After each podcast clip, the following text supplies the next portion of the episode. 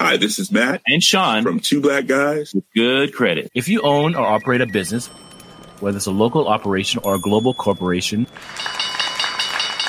partnering with Bank of America could be your smartest move. By teaming with Bank of America, you'll enjoy exclusive digital tools, award winning insights, and business solutions so powerful you'll make every move matter. Position your business to capitalize on opportunity in a moment's notice. Visit bankofamerica.com slash banking for business to learn more. What would you like the power to do? Bank of America, N.A., copyright 2024.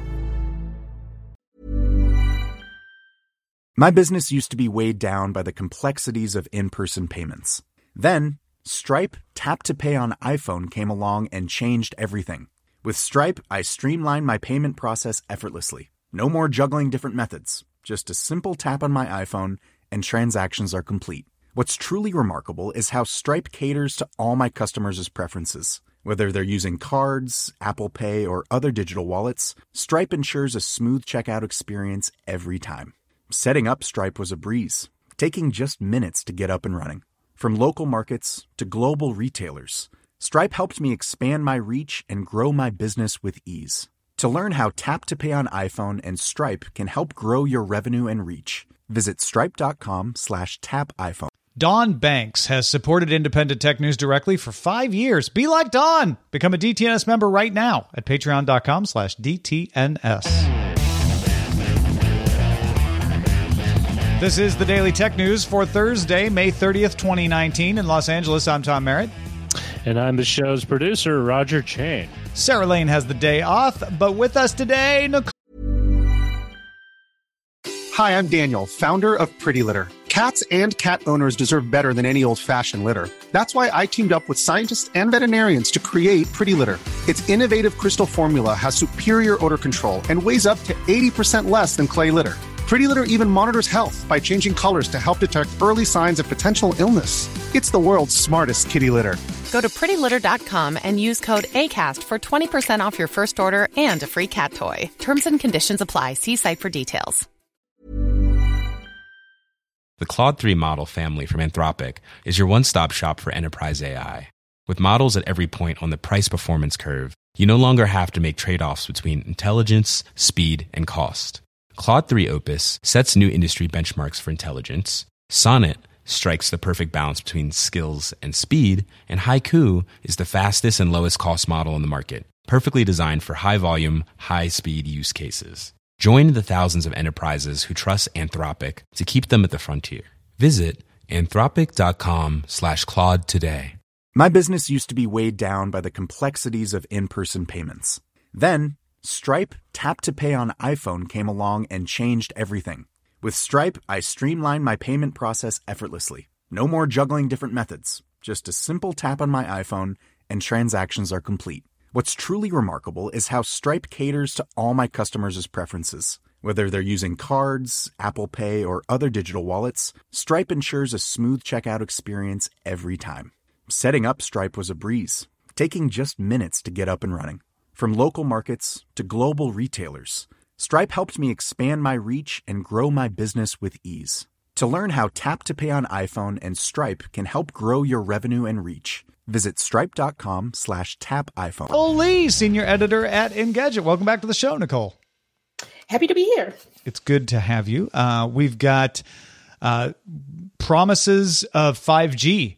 Uh, we've got possible merger conditions for T-Mobile and AT&T. We have some augmented reality glasses. But let's start with a few tech things you should know. GoGo announced its 5G service will start with business aircraft, commercial regional jets, and smaller mainline jets in the US and Canada in 2021. So it's not going to be on your big flights and it's not going to be till 2021. GoGo will upgrade its existing 250 tower network, which will continue to fall back to 4G and 3G if necessary. And GoGo believes that 5G will deliver lower cost along with lower latency, meaning that it can keep its service prices lower. Within 48 hours of the magnitude 8.0 earthquake in Peru on Sunday, alphabet company Loon had its internet balloons providing LTE coverage. Now, Loon also provided emergency connectivity in Puerto Rico after the Hurricane Maria in 2017. That deployment took a month, though. The difference this time is that Loon was already in the process of installing infrastructure and conducting tests with Peruvian partner Telefonica. So Loon's trying to say, hey, if we're on the ground preventatively, we can help in these emergencies much faster. And the first YouTube channel to reach more than 100 million subscribers is India's T Series channel. T Series, if you don't know, began back in the 80s as Super Cassettes Industries Private Limited selling copies of Bollywood songs before transitioning into producing new music, and the company is now known for original Bollywood music soundtracks and pop music and is India's largest music label, followed by Sony Music India and Zee Music, and now the owner of the largest YouTube channel ever. All right, let's talk a little bit more about Google and its ad blocking policies. Remember back in January, uh, we did a main topic about Google announcing a change to the Chrome browser that would stop ad blocking extensions from using the web request API to block ads. I don't know if you remember that, but API web request lets extensions modify a request. So a request comes in to do something, and the extension can go, yeah, well, yeah, okay, you can load that image, but no, you can't load that cookie. So this is what a lot of ad blockers use. uBlock uses it, for instance, to block cookies or JavaScript. This would, however, also allow a malicious extension to steal cookies. It's kind of an all or nothing thing, and that's one of Google's problems with it. Google wants to replace web request with declarative net request, which lists the kind of responses and requests to be blocked. So the extension would say, block cookie requests, block these kinds of requests. Uh, or redirect these kind of requests, and then the browser does it. That way, it speeds things up and it would also stop malicious extensions from being able to take things. Declarative net request, however, does not allow for more complex patterns, and Google has said it would limit extensions to having 30,000 items on its declarative net request list uBlock already ships with 90,000 filters, so it says that won't work with us. Uh, we can work with up to half a million. Safari does this already. Uh, it started doing this in 2015, and Safari allows 50,000 net requests. Not that many more, but more. Google has said it might increase the amount. And the reason this is in the news today is that a while back Google had walked back the idea saying, "Hold on, we're not we're not done with this version yet." But in a message this week, Google's Simeon Vincent wrote, Chrome is deprecating the blocking capabilities of the web request API in Manifest v3, not the entire web request API, although no one was worried about that. It's only the web request blocking. But anyway, uh, blocking will still be available to enterprise deployments. So the headline is that you'll see everywhere that Chrome is deprecating web request ad blocking uh, for everyone except enterprise. The enterprise can do it because maybe there's some internal extensions they want to use. Uh, he also wrote that they are planning to modify the install flow, which gave some people the hope that maybe during the install flow blocking might be allowed, and they just want to narrow it. Uh, so that extensions can't get away with stuff. But Nicole, uh, how do you feel about this? Google's saying we want to make things faster, which uBlock has said it doesn't make things that much faster, and mm-hmm. we want to make it more secure. Um, I think the there there's a balance to be struck between the desire for things to be speedy and fast, and also for things to be secure. But I also think um, the idea that there has to be some balance there, and I think I do think the the concession to enterprise users makes sense. I do wonder though if uh, them if they're working on another solution for consumers as well, because I think consumers really you know, they have they have a legitimate reason of wanting to be to block ads and not so much for enterprises. I'm thinking. I'm, I'm sure enterprise has, has their own, you know, internal use cases. They want to block web requests for different reasons. The block, right? It's different reason, but mm-hmm. I think for the consumer, that's I feel like there's another, there's a completely different, and I feel very legitimate reason for blocking ads too. So, um, yeah, I don't know. I it just seems like one of those things where like you would think Google would have the enough uh, manpower resources to come up with a solution to this, and hopefully they are. You know. Yeah, I mean, uh, uBlock is already pointing at Firefox, saying just do what yeah. they do. They've got a three-part yeah. system; you can just use that. But of course, Google has the pressure to limit ad blocking because it makes its money off ads. And and even That's though a right. lot of these companies like Ghostery are focused on privacy, uh, protecting your privacy often ends up blocking ads. Uh, I use Privacy Badger, and and that runs up against ad blocking filters a lot because it says, "Oh, you're blocking ads." I'm like, no, I'm actually just blocking you tracking me without permission, but it ends up being the same thing a lot of times. Firefox is out ahead here in many, many ways, like the privacy aspects of it, the non tracking aspects of it. So maybe take a look at that in the meantime. Yeah. Uh, and, and don't forget that even if you don't want to block cookies and ads, there's also blocking scripts where you're like, I don't want to authorize scripts. Right. There's, that's why NoScript exists. And NoScript has said this wouldn't make it easy for them to work on Chrome either. So a lot of things to consider. And I hope Chrome's developers consider them. Android Police noted that Google updated its terms of service in the Google Play Store, requiring game publishers to clearly disclose the odds of receiving items for loot boxes as well as other in-game lotteries in advance of purchase. So before you buy a loot box, it's going to tell you your odds of getting that cool sword or whatever that you're wanting are 1 in 5 million or whatever the odds are. Apple introduced a similar requirement back in the App Store in late 2017, so if you're familiar with that, that's kind of what's going to be going on. Google also expanded rules against sexual content to include a ban on nudity or any clothing uh, that's not acceptable in an appropriate public context. Mm-hmm. Didn't they also didn't they also um, ban like weed ordering apps? Uh, I think that's part of the family stuff. Uh, family stuff. Uh, I saw I saw headlines about that. I did not see that in any of the respectable stories that I read. okay. Now you're making me look it up though, because that's a great headline, uh, but I did not see it in either the 9to5Google or the uh, Android police story about this. Yeah, I, I wonder if it's part of this thing about like you know uh, making the Play Store a little bit more of a legitimate family friendly place um, in general. And I'm, I'm sure this loot box thing it's a little different thing, but it goes to the whole like nudity ban and oh wait, no, it's in the Android police. You're right, it's in the Android police uh, story. Uh, it will ban apps that facilitate the sale of marijuana. That's right. Uh, and Google says uh, it is working with developers to make their apps compliant with new rules rather than banning them from the Play Store altogether. Aha. So, so no, not not banning them, uh, but working with them just to make sure that they're not allowed to offer an in-app shopping cart feature. sure. So in other words, you can still have your app and you can still p- tell people where to get it, um, but you can't like buy it. But you can't make it too easy. Uh, Not too easy, right?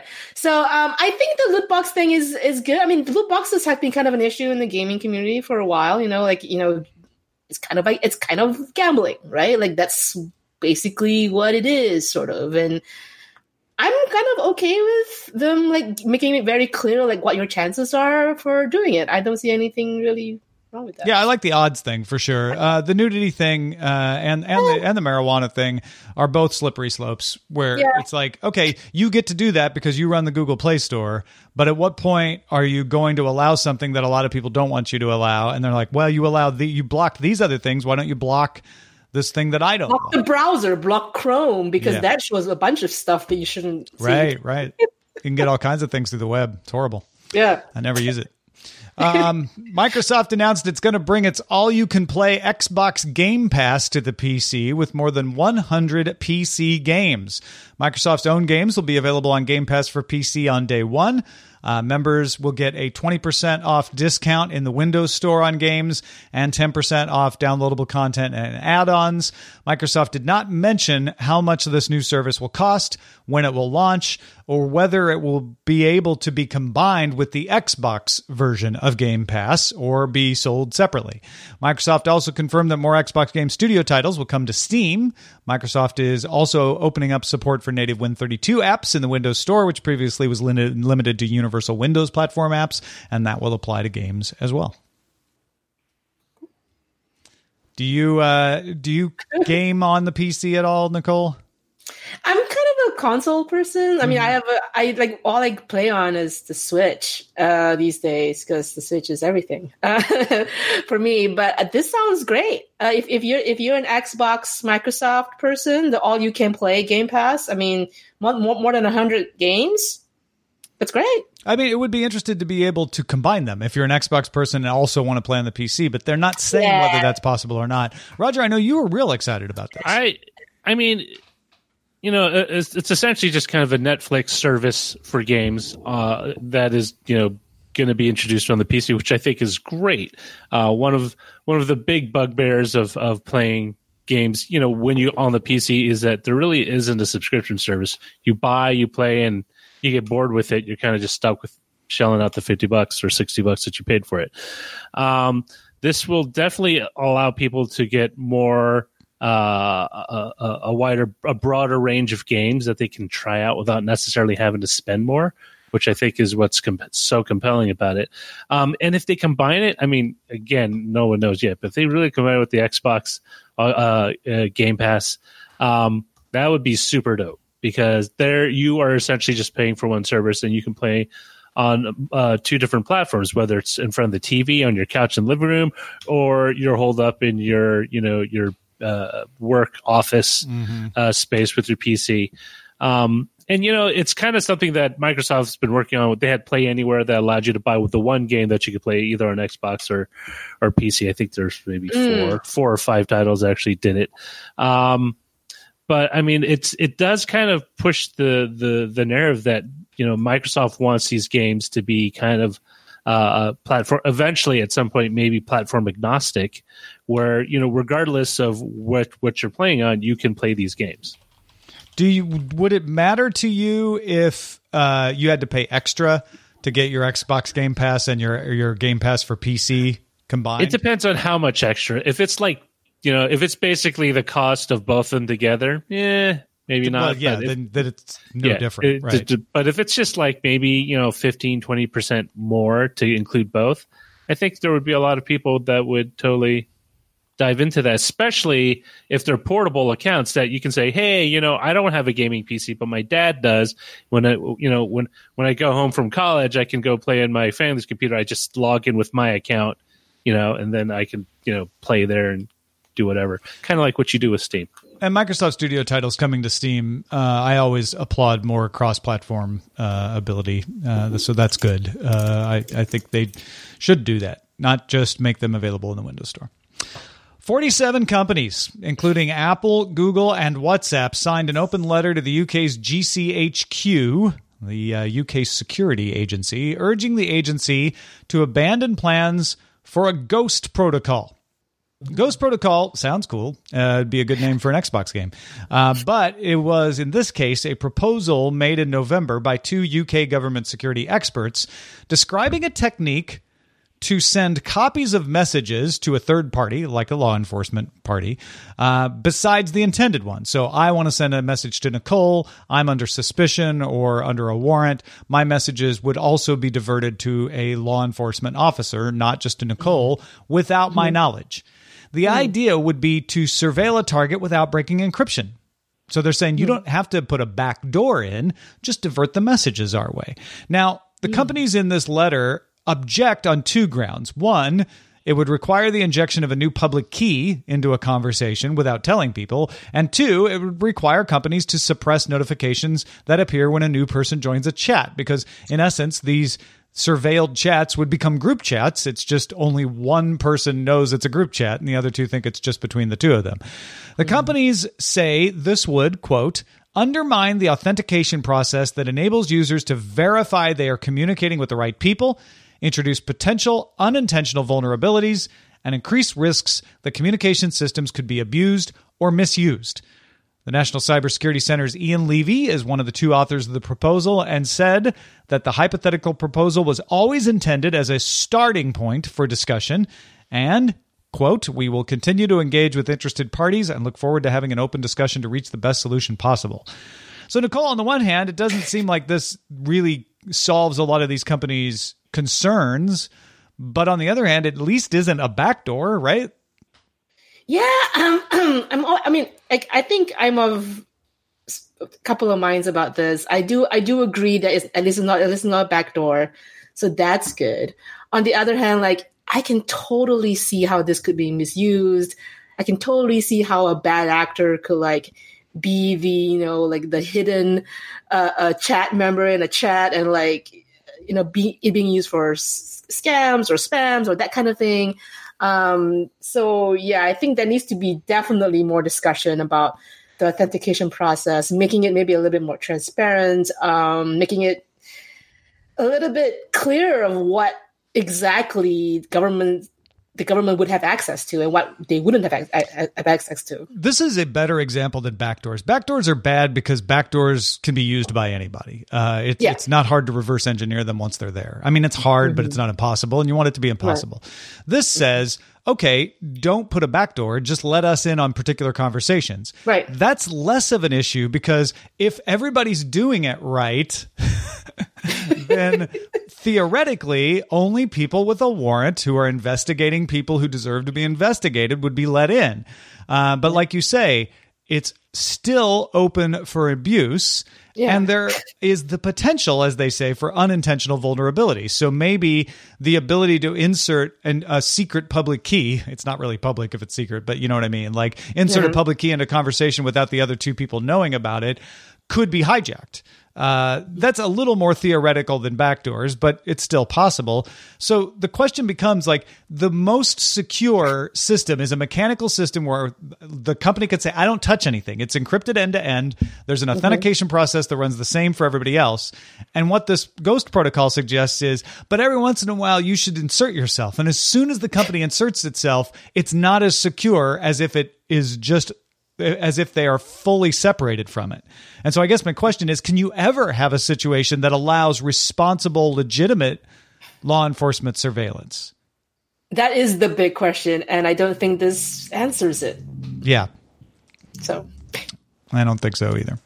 Uh, Bloomberg reports its sources say the U.S. Department of Justice wants Sprint and T Mobile to help a fourth wireless carrier with its own network get started as a condition for approving the merger of T Mobile and Sprint.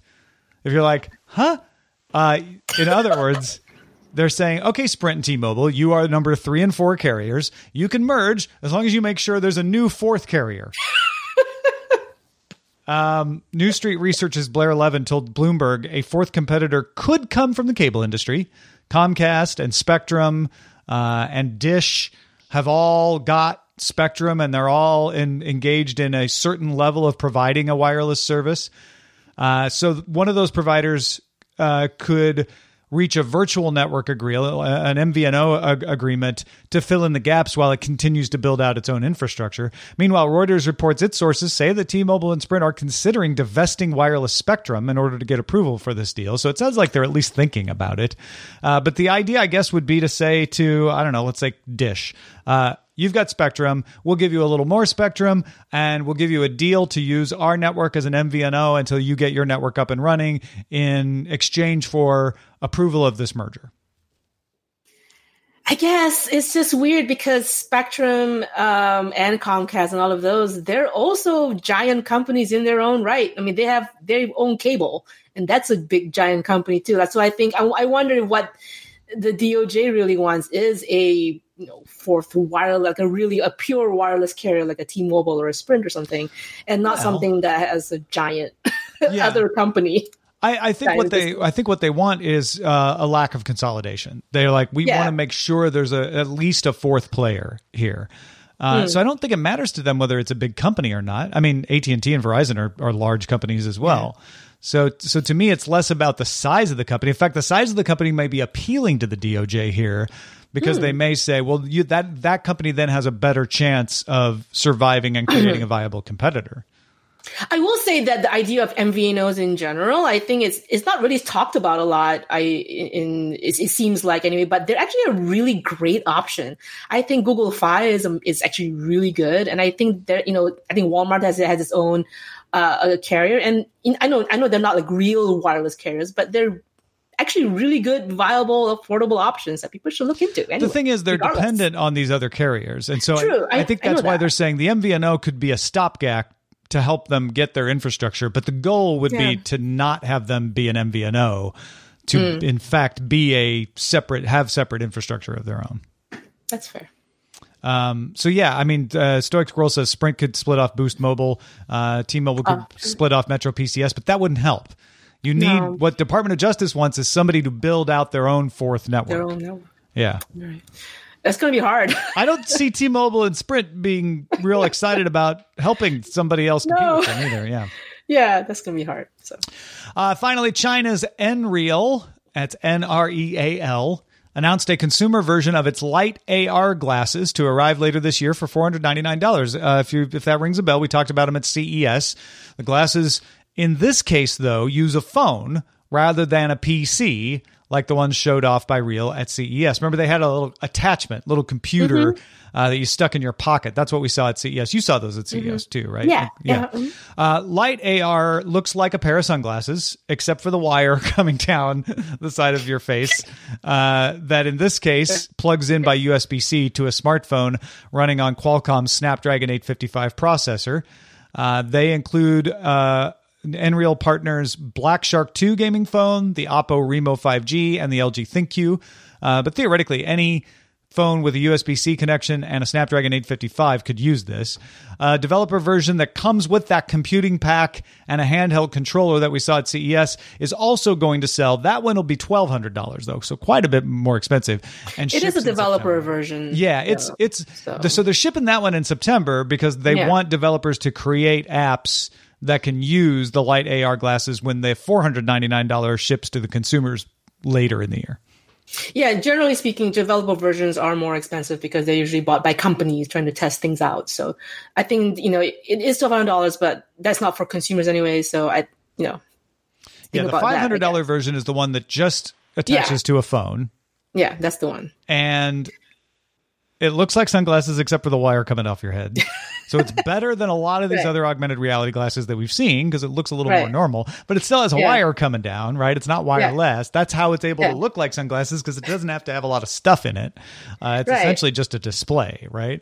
Yeah, I mean, I think honestly, at this point, I think that's not a bad way to go because I've seen the all-in-one headsets, and they're they're really kind of bulky and they're big and they don't look good on everybody because they're like those sort of the squarish frames, and uh, they're not that great based on just my personal experience.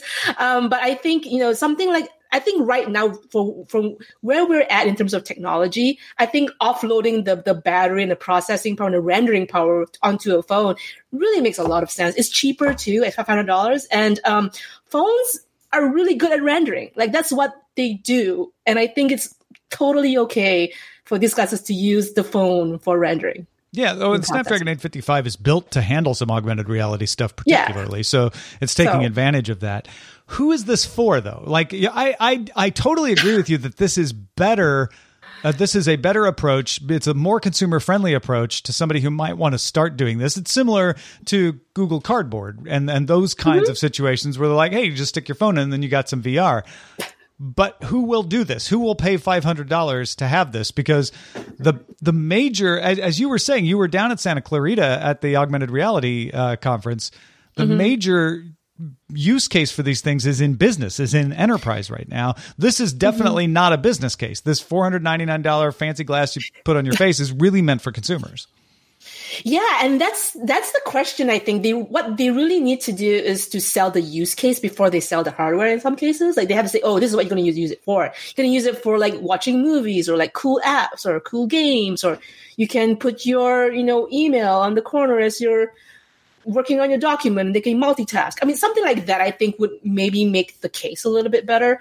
Uh, but right now, the hardware is cool, the hardware is ready. The software, the applications are kind of the the X factor here. Did you spend any time? Uh, did you see the Nreal when you were at the conference? Yeah, I mean it's good quality. Like the display is sharp and the hardware looks cool. I think it's really good good value for the price. It's just you know the, the question of use case. Yeah, make a use case for us, Nreal. Come on, let's do it. hey, folks, if you want to get all the tech headlines each day in about five minutes, be sure to subscribe to dailytechheadlines.com. And thanks to everybody who participates in our subreddit. You can submit stories and vote on them, uh, and it affects what we put in the show for sure, as well as just being a great resource to keep up on other things going on in the tech world outside of the bubble. Uh, you can find that at dailytechnewsshow.reddit.com, and uh, conversations always going on in our Facebook group, facebook.com slash groups slash Daily Tech News Show. Let's check out the mailbag. Andrew wanted to comment on our laptop form factor discussion on yesterday's show. We were talking about HP and Dell and Intel building second screens into laptops, foldable laptops, and all that. Andrew says, Hey guys, longtime listener, recent Patreon. The Honeycomb Glacier laptops, that's the Intel one, you talked about mm-hmm. caught my attention because as an all day laptop user, I love the idea of more screen real estate. However, No one who has multiple monitors stacks them on top of each other.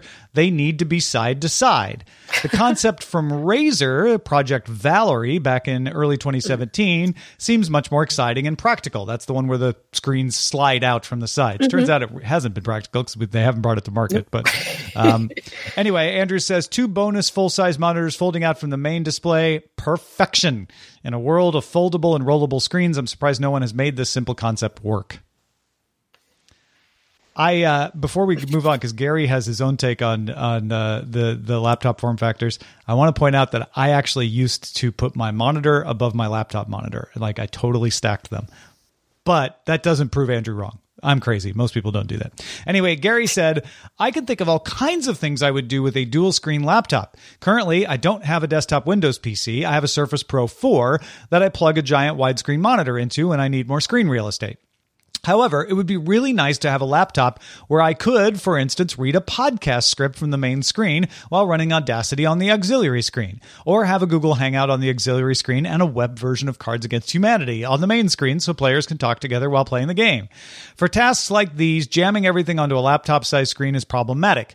A pop up auxiliary screen on a laptop would allow folks to do these types of tasks without being tethered to an external monitor. So it's not saying Andrew, it's not actually a counterpoint to Andrew, but Gary's just saying, yeah, some kind of secondary screen does seem like a really cool idea.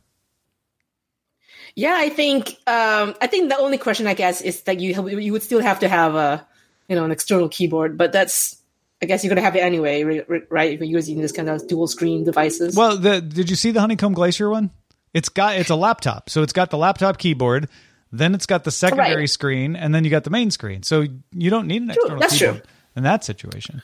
That's true. So yeah, one of I mean, I really like wing windows because one of the, the issues when I was looking at uh, more of the uh, the Intel and the Dell and the uh, the Lenovo designs is that I already have neck issues, like neck shoulder issues from sitting on a computer all day.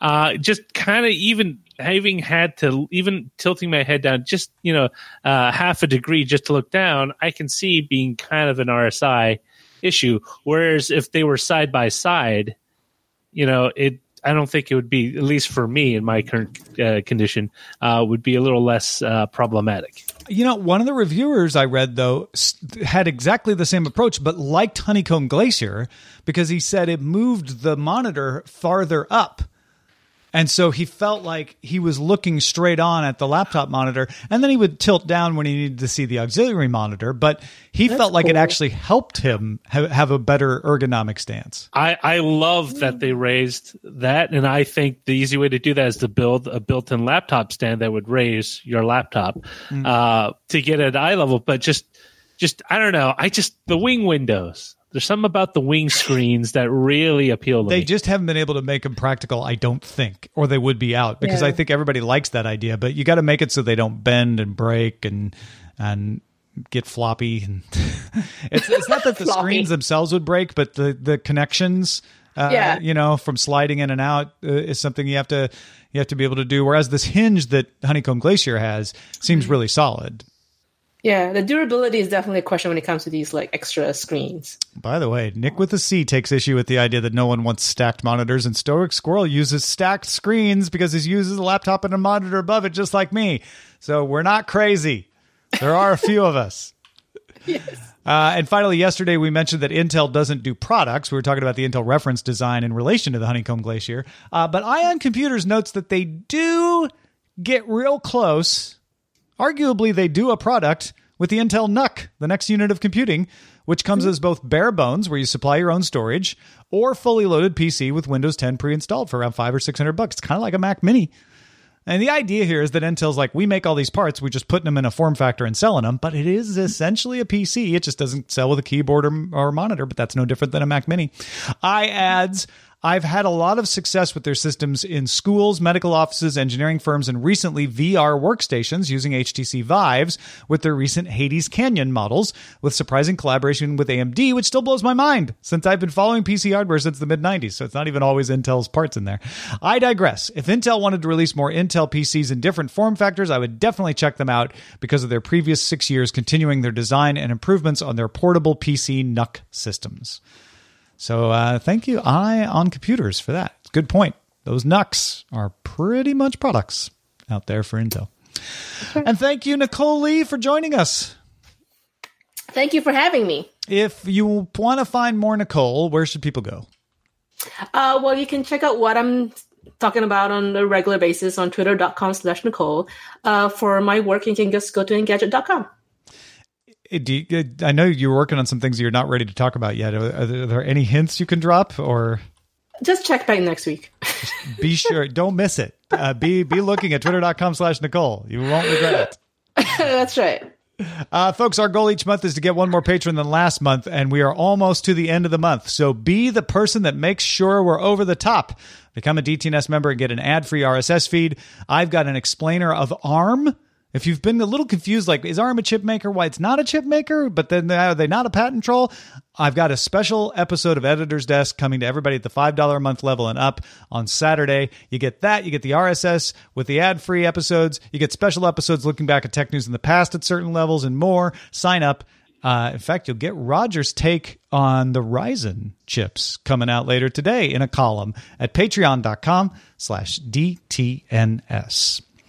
Our email address is feedback at dailytechnewsshow.com. We're live Monday through Friday at 4.30 p.m. Eastern, 2030 UTC. You can find out more at dailytechnewsshow.com slash live. Tomorrow, Chris Mancini from Comedy Film Nerds is going to give us his impressions of the new Star Wars Galaxy Edge tech at the Disney uh, amusement park. And Len Peralta will be with us too. Talk to you then. This show is part of the Frog Pants Network. Get more at frogpants.com you have enjoyed this program. Hi, this is Jannese Torres from Yo Quiero Dinero. If you own or operate a business, whether it's a local operation or a global corporation, partnering with Bank of America could be your smartest move. By teaming with Bank of America, you'll enjoy exclusive digital tools, award winning insights, and business solutions so powerful you'll make every move matter. Position your business to capitalize on opportunity in a moment's notice. Visit bankofamerica.com slash banking for business to learn more. What would you like the power to do? Bank of America NA, copyright 2024.